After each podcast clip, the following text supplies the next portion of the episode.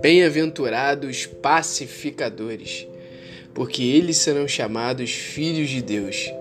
Mateus capítulo 5, versículo 9. Sempre que nós olhamos para a história humana, nós é, vemos que não é tão difícil identificar algumas pessoas que se destacaram como, como seres pacificadores. É, pessoas como Martin Luther King, até mesmo a Madre Teresa, Nelson Mandela, né? Pessoas que tiveram grande coragem e tenacidade. Essas pessoas, elas entendiam que a dor da mudança não era tão ruim quanto a dor de continuar no mesmo caminho. Essas pessoas elas abriram caminho e deram exemplo de condutas para que outras pessoas durante anos pudessem segui-las. Se nós pararmos para pensar né, a respeito disso tudo, é, a paz, assim como o amor, ela tem acumulado vários significados ao longo do tempo.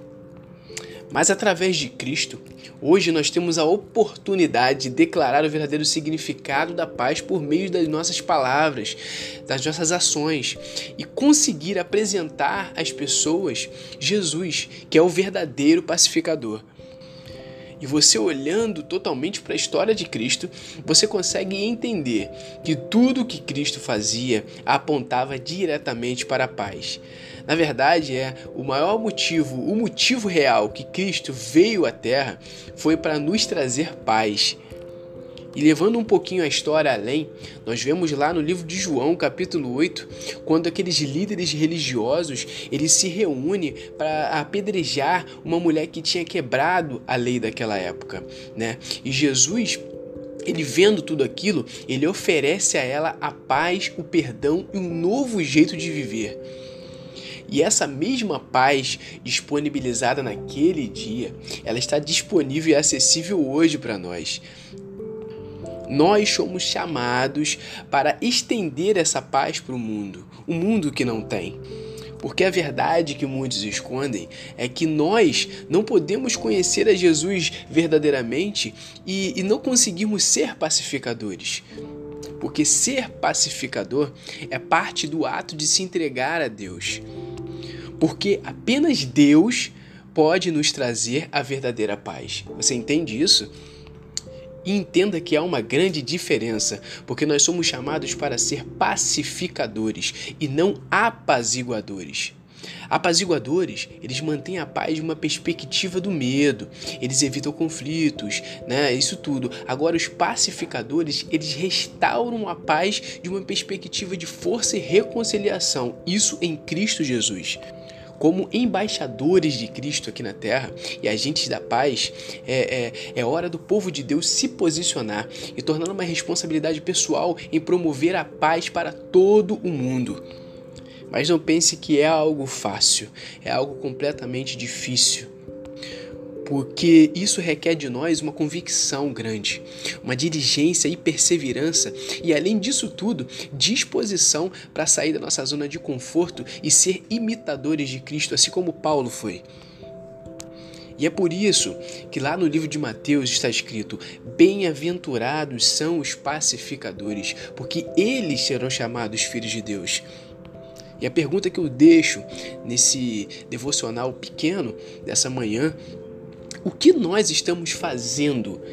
Nós estamos realmente é, é, é, e sendo imitadores de Cristo? Nós estamos realmente preparados e dispostos a ser pacificadores no mundo em que vivemos? Nós somos portadores da alegria. E acima de tudo isso, a paz.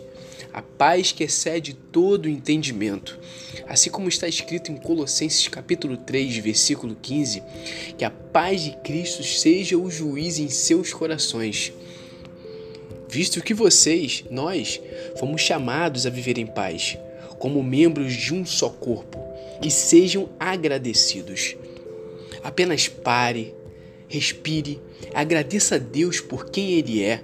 Então comece a olhar para fora de si mesmo, à sua volta, e pense no seu dia a dia. Quem próximo a você está precisando de um ânimo, uma palavra de encorajamento, um sorriso, um abraço? Quem precisa de paz? Se agora você tem alguém em mente, não deixe para depois. Pense além de você mesmo e ajude alguém ainda hoje. Entenda que compartilhar Jesus e compartilhar a sua paz é simplesmente uma forma de obter a perspectiva de Deus de uma forma clara e conseguir compartilhar com outras pessoas. Não é apenas um evento único, né? Ele é diário. Nós somos portadores da luz e da paz de Deus, seja aonde nós formos, todos os dias. Por isso, hoje é o momento. Vá agora e mostre ao mundo essa paz que você recebeu. Você está pronto para ir à prática?